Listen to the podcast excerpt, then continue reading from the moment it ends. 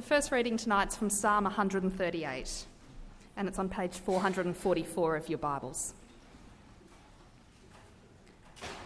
I will praise you, O Lord, with all my heart. Before the gods, I will sing your praise. I will bow down toward your holy temple and will praise your name for your love and your faithfulness. For you have exalted above all things your name and your word. When I called, you answered me. You made me bold and stout-hearted. May all the kings of the earth praise you, O Lord, when they hear the words of your mouth. May they sing of the ways of the Lord, for the glory of the Lord is great. Though the Lord is on high, he looks upon the lowly, but the proud he knows from afar. Though I walk in the midst of trouble, you preserve my life. You stretch out your hand against the anger of my foes. With your right hand, you save me. The Lord will fulfill his purpose for me. Your love, O Lord, endures forever. Do not abandon the works of your hands.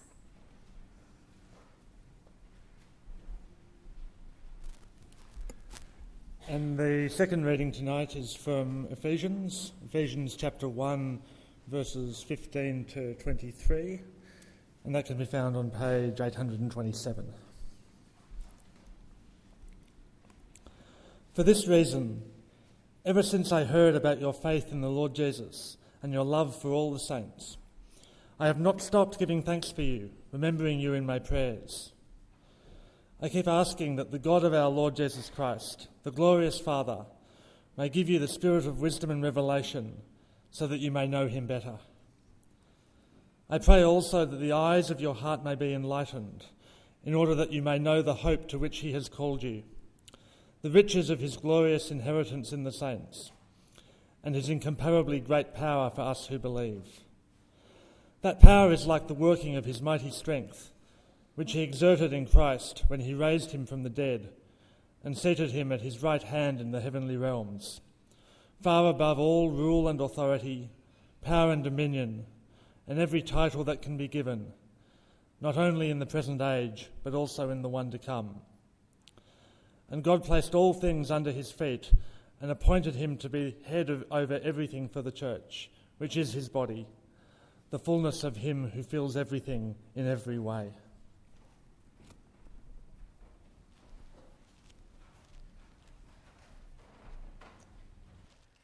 Let me also add my welcome if you're new or visiting amongst us. My name's Mark. I do hope that you're able to stay around for a little bit of supper later on, that we have the opportunity to get to know one another. The psalm that Lynn read to us, that's where you want to be, Psalm 138. Please do flick back there. Thankfully, the day has started to cool a little. You've probably all had your afternoon naps, and so we're feeling ready and refreshed for God to address us. But how about we pray that God might speak clearly and into our lives? Let's pray. Our Lord and Father, we thank you that you are the one who is exalted high above all. We praise you that you are the great and glorious one. And we're thrilled to know that even as great as you are, you chose to speak to us. You chose to reveal yourself to us that we might know you. And Father, we thank you for your word and ask that we would see the treasure and its goodness this night. That by your Spirit working within us, that we would love your word and love you and be reshaped in such a way that we would live like Christ and live in such a way that pleases you. In Jesus' name we pray. Amen. I had the lovely opportunity yesterday of being involved in Rob and Viv's wedding. For some of you who are regular here, Rob and Viv are regulars here, and they had a lovely, hence we've got the flowers still around, that lovely fragrance in the air, just a little reminder of the delight of weddings. Weddings are delightful for lots of reasons, aren't they? Not least, weddings are the opportunity for public gratitude. It's one of those opportunities where we can actually stand up and publicly say kind of thank yous in a way that we don't normally. You know, there's the service itself where we get to give thanks for the gift and the good gift that marriage is, and we share in delighting for the actual couple getting married. And then you get to the reception, and then there are speeches where, you know, in a really nice but compulsory way, fathers say nice things about their children. And yesterday was really lovely. There was, you know, Viv's father spoke some beautiful words about his now son-in-law as he handed kind of responsibility over to him, thanking him for being a good and responsible man. And you know, couples then get up and they follow on and they give thanks for the day, and they give thanks for the support they've received and all the people who've come to join in the celebrations, and they give thanks for each other. And you know, it's a day of public gratitude, and it's really refreshing. You know, I was happier for hearing the speeches yesterday. And it's so different, isn't it, to the public whinging and moaning we often hear. Someone told me they'd watched an episode of a program, The Grumpy Guide to something or other. I've not caught it. I understand it's a solid half hour or hour of British people whinging about the state of the world. Yeah, sorry? They are English, which means that, you know, the world's best whingers except for us. You know, the show could only be harder if it was done by Australians, wouldn't it? The person told me that they'd seen this program, and afterwards they actually felt really flat. You know, they felt worn down by listening to a program. You know, a couple of witty things along the way, but really it was actually just tiring. Yeah, but public thanks, it refreshes us, revives us.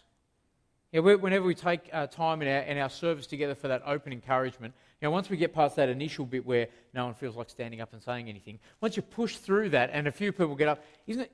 You go away warmed in heart, hearing of the good things that are going on. Yeah, and Psalm 138 is a chance for refreshment. So over January, we're seeking to reorient our lives by the songbook that God gives us, the Psalms. And Psalm 138 reorients us to be people of thanksgiving, people of gratitude. One big point that I want us to hold on to is that God is worthy of public thanks.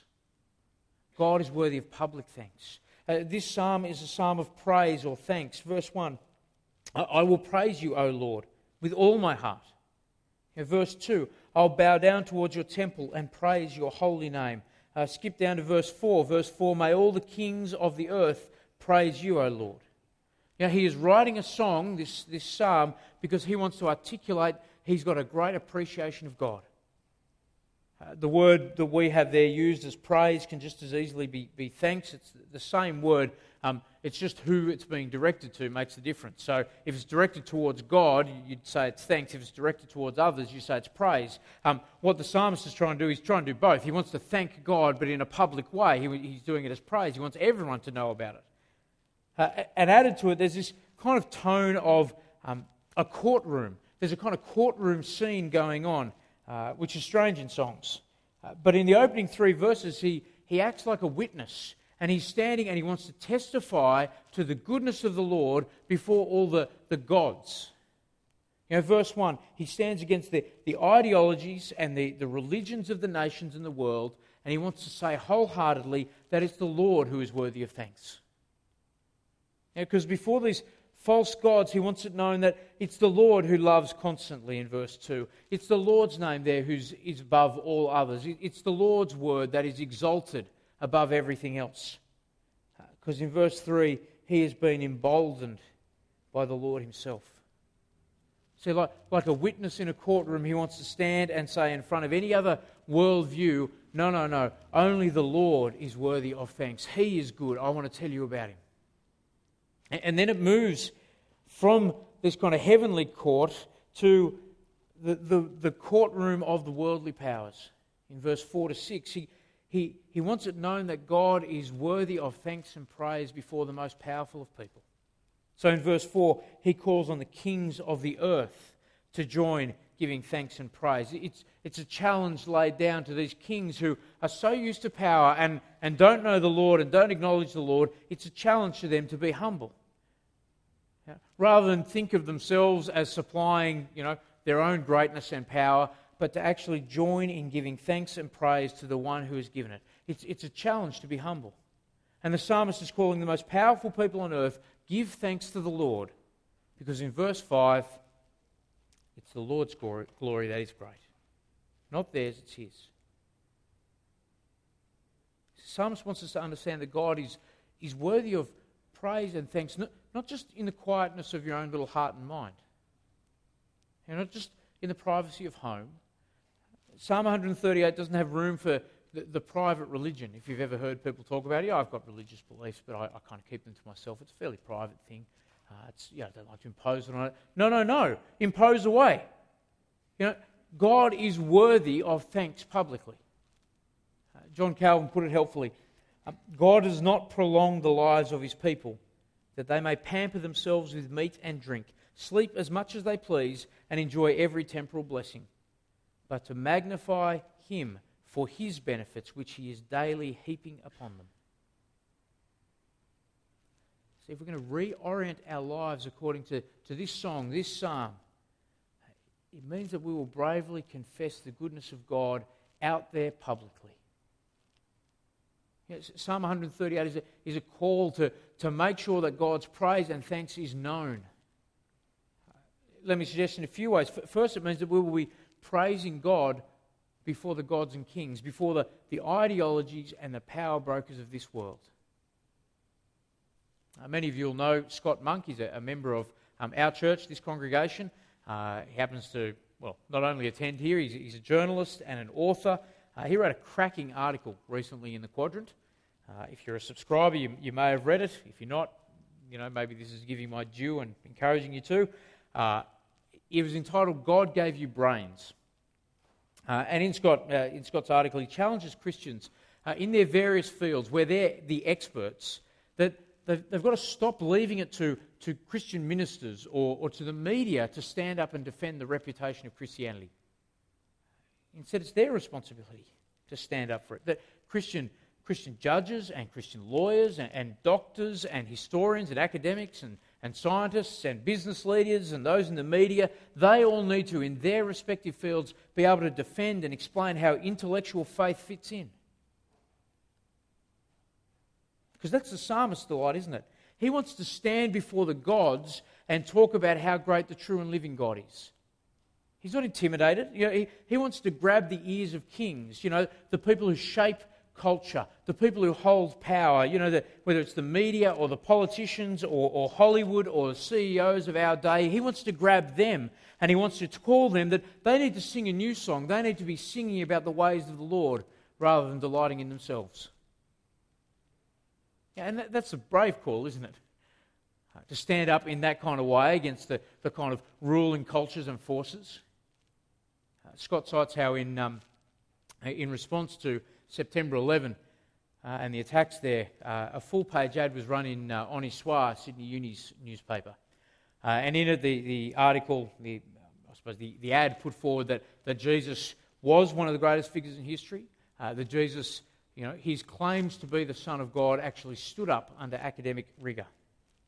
And it was signed by 22 senior academics from a variety of fields at the university. And it came under large criticism.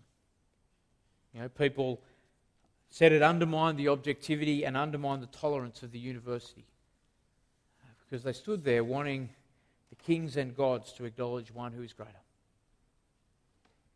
Whatever it is that's that your field of expertise professionally, whether it's even a hobby, your passion, loads of coffee enthusiasts around here, whatever your passion is, don't be intimidated to leave the true and living God out of the picture. He is the one who gives good things. He is the one who's deserving of thanks publicly. Even the greatest need to acknowledge him. And he is the one who, in verse 3, gives us courage and stout hearts to do that. Because if we grasp what this psalm is about, giving God public thanks, yes, we'll do it out there, but it'll also mean that we value and highlight praising God before one another. It'll be the marker of our time together. In verse 2, I will bow down toward your holy temple. Yeah, the sense of that is that this psalm was to be sung in the forecourts of the temple rather than in the temple proper. That is, it was a song that wasn't tied to a specific sacrifice, a specific moment, but the kind of song that whenever you got together with everyone else, let's sing this. Let's publicly declare God's goodness and sing it together. Now we don't gather at the temple anymore. We don't all have to hive off every Sunday to Jerusalem. Christ has come. We meet God in Christ. We meet him in spirit and truth. The place doesn't matter. But we are still gathered to thank and praise him publicly. In 1 Peter 2 verse 9, it's explained why it is that we were called. We were called that you may declare, and in the sense there is a plural, so if you like the Australian yous, go with that. Yous may declare the praises of him who brought you out of darkness and into his wonderful light. You're gathered that you might declare his praise. And the language used there is not the kind of that you quietly, over a coffee, share it with your friend. It's temple language that's intentionally used there. It's about the idea of what they did at the temple, where they gathered to read the word, pray, and sing and proclaim the praises of God. We too are gathered for that. Just like we don't shy before kings and gods, we don't shy when we're together of speaking of the praise of God. Yes, we need to make it intelligible and sensible. If you're visiting here and you haven't been to church before, we want to make sure you understand what's going on. It needs to be like that. But our focus is on proclaiming the true God and his goodness and his greatness, Father, Son and Spirit. If we don't honour or God, or we don't help those who serve the gods of this age by downplaying the Christ-centered element of what we do. We don't help anyone by downplaying the spiritual element of our gathering. Emma was a raised-up atheist. She told a Christian friend who she'd met that, I was raised an atheist, that's the way I am, don't try and convert me. Due to a friend's child getting baptised, she came to church, and just in the kind of ordinary, run-of-the-mill, normal church service of prayers and Bible and song and a bit of creeds and a sermon and some weekly notices, she was struck by the spiritual feel of it. And so she came back and she kept coming back, and she signed up to join a course to find out about Jesus, and within months a confirmed atheist became a disciple of Christ. What helped her? Just the ordinary, regular, week in, week out confession of the greatness of God when we gather together. Because that's what we're called together to do. If we've grasped the wonder of this psalm and the greatness of God, we want it known out there. We do it when we meet together, but even more, it means that we thank God as the pattern of our life. In verse 1, the psalmist wants to give thanks with all his heart, wholeheartedly. He doesn't care what gods and kings thinks. His heart is consumed with gratitude, and it overwhelms him. It's a really personal psalm, Psalm 138. Like, you could come up with lots of reasons why you choose to praise God, but he theologizes from life. He doesn't go, oh, look at creation, isn't God worthy of praise? There are psalms that do that. And he doesn't go, oh, look at how God saved Israel in the past. Why don't we... No, he goes, look at how God has treated me, and that's why I want everyone to praise him. That's why I want to let everyone know how good he is. In verse 3, it's God who answered his prayers. In verse 7, it was God who stretched out his hand and preserved him. It was God who is worthy of thanks because of the way that he has dealt with this particular person. We praise God. We have a pattern of praise for God because of our own knowledge, our own experience of his goodness. There's a really helpful book on forgiveness called Free of Charge. It's got a little subtitle, Free of Charge, Giving and Forgiving in a Culture Stripped of Grace. I think it's a really biting but apt description of our culture. A culture stripped of grace. If you drive the streets of Sydney and don't take off when the lights change, you know we're a culture stripped of grace. If you don't know how to kind of merge in traffic one for one, it's really quite simple. It's like a zipper, But we who have sampled God's grace through Christ in our lives, just like the psalmist, we get to go into a new subculture. It's the subculture of gratitude, of thankfulness. In Colossians 4, we're encouraged to have conversations that are full of grace, seasoned with salt. That is, the way we speak, we who know the kindness of God in our lives, is with gratitude and with generosity. That's the pattern of our speech. So that cynical gossip at the workplace we undercut because of our gratitude, and that constant whinging that happens in flat life and family life, we undercut it because thanking God is simply the pattern of our lives because we've experienced it. You know, God is worthy of that kind of public thanks and praise at every level. But it will require, you know, a stout heart. It will require a confidence in just how good God is. But the psalmist has it, doesn't he?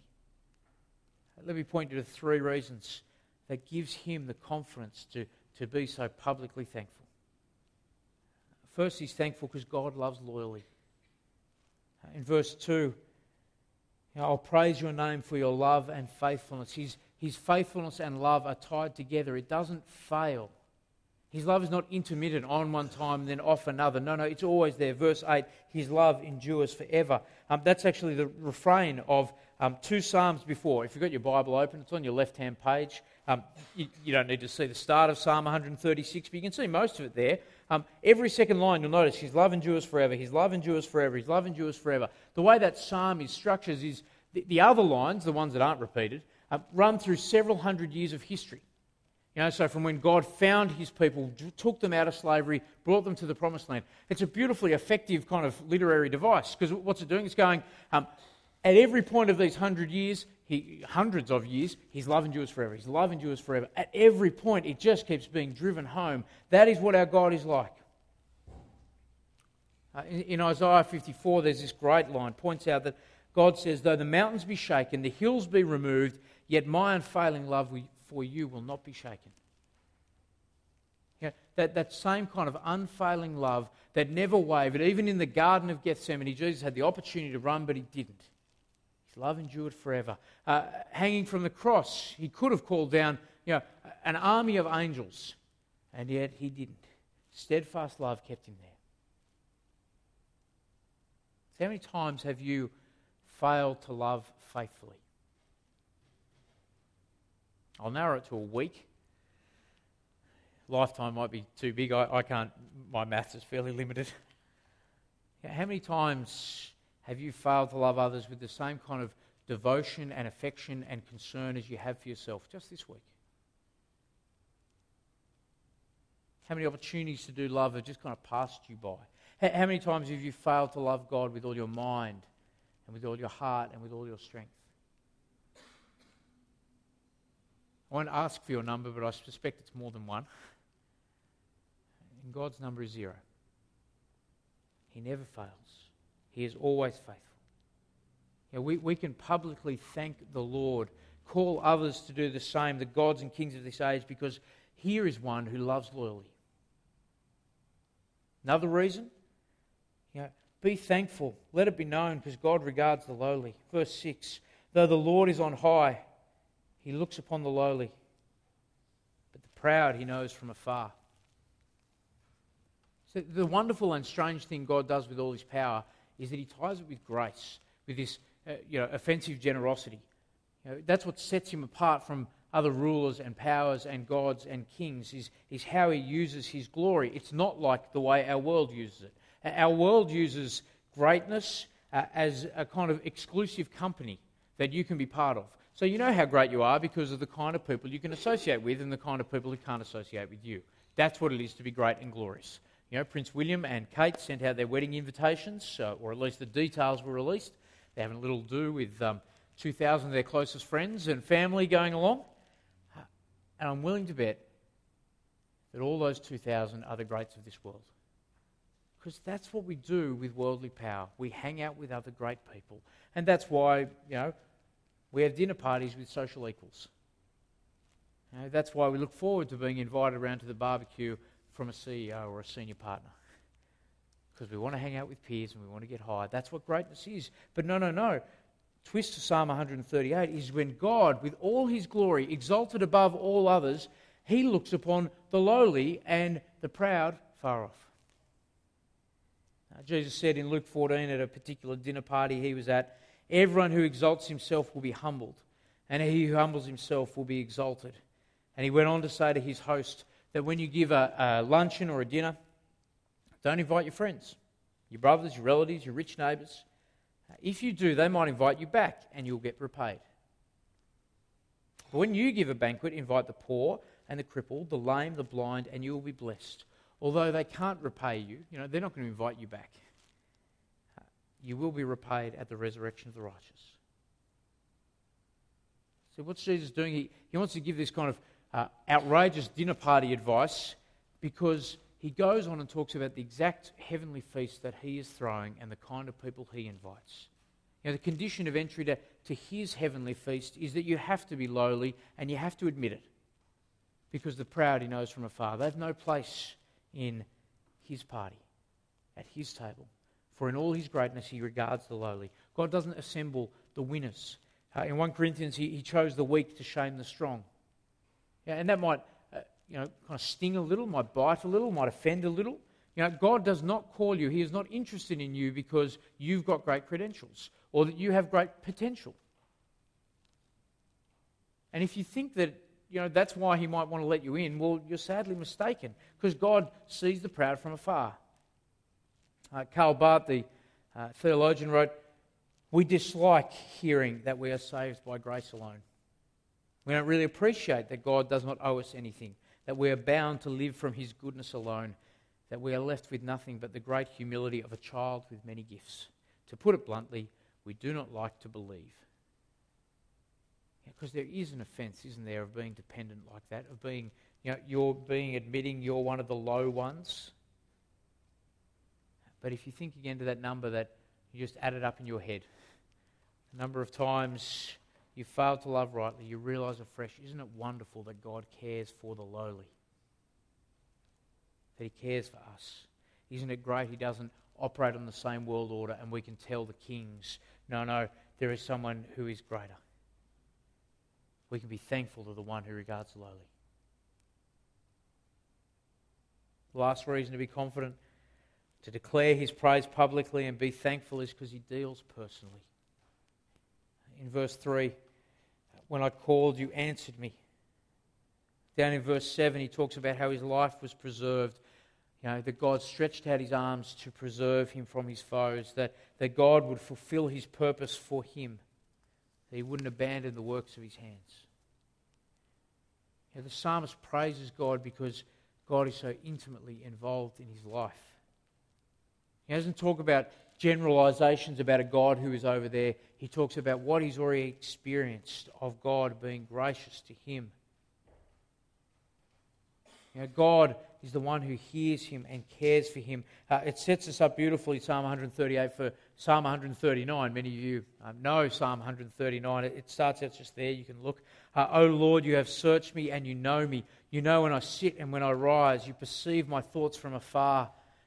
Goes on, even before we've spoken a word, the Lord knows it completely because he is familiar with all our ways. God knows us personally. Let's be thankful for that. Let it be known. I think our name tags at church are really helpful for that. They're not just quite useful for the fact that we all have bad memories and it's embarrassing you met that person 2 weeks ago and you forgot. They say something really helpfully about how we view each other in a way that reflects the way God views us. See, putting a name tag on prevents anyone being anonymous. Name tags stop people just being another number on a seat. Name tags make church personal. For no one is just a number to God. No one is anonymous to him. He is familiar with all your ways. In Matthew 10, he knows just how many hairs are on your head. In Luke 15, there is just a wonderful story that Jesus tells of this fairly ridiculous shepherd. This shepherd has 100 sheep and he loses one. So what does he do? Well, if he was a sensible businessman, he'd kind of cut the 1% loss and he'd stick with the 99 share and he'd grow that, and in a year's time he wouldn't have even noticed. But no. This ridiculous shepherd risks the 99 to go and find the one, and when he finds the one, he rejoices over it. That is God who knows us personally. God is a personal God. He deals with us personally. It's just a wonderful thing when people come to me after a sermon and they talk about how God was really speaking to them in that moment. That the message they need to hear, because often, I suppose, the passages we think of looking at can be chosen anything up to a year in advance. But God acts personally, brings it into people's lives. Someone shared with me how they managed to keep up with on email with people all around the world fairly well. It's God prompts them, just put someone on their heart and mind, and they follow up. You know, we heard Adam just farewell before. God has laid it on his heart, faithfully obeying the Lord, you know, at another church at this point. You know, Adam speaking about how hardship was a tool that God used to help him serve others. You know, this is the God who knows us personally and acts in us. Now, we are thankful publicly. It is the pattern of our life to be grateful because God deals with each of us personally. And that's refreshing when we do it, isn't it? Public gratitude is so refreshing. It's the refreshment that we need. It's the refreshment our world needs. And remember tonight that our true and living God is worthy of a public praise that should never cease. Why don't we give him thanks now? Let's pray. Our Lord and Father, we give you great thanks and praise that you are a gracious, generous and mighty God. That with you, with all your power, you consider we who are lowly. That you, with all your glory and power, are personally interested in us. That you, with all the glory and might, choose to love faithfully and loyally. Father, we ask that you would grip us and make us stout-hearted and bold to be declaring your praise here, to be making it the pattern of our life, to thank you that to the gods and kings of this age, we would be presenting your goodness. May the world know just how great and glorious you are. In Jesus' name, amen.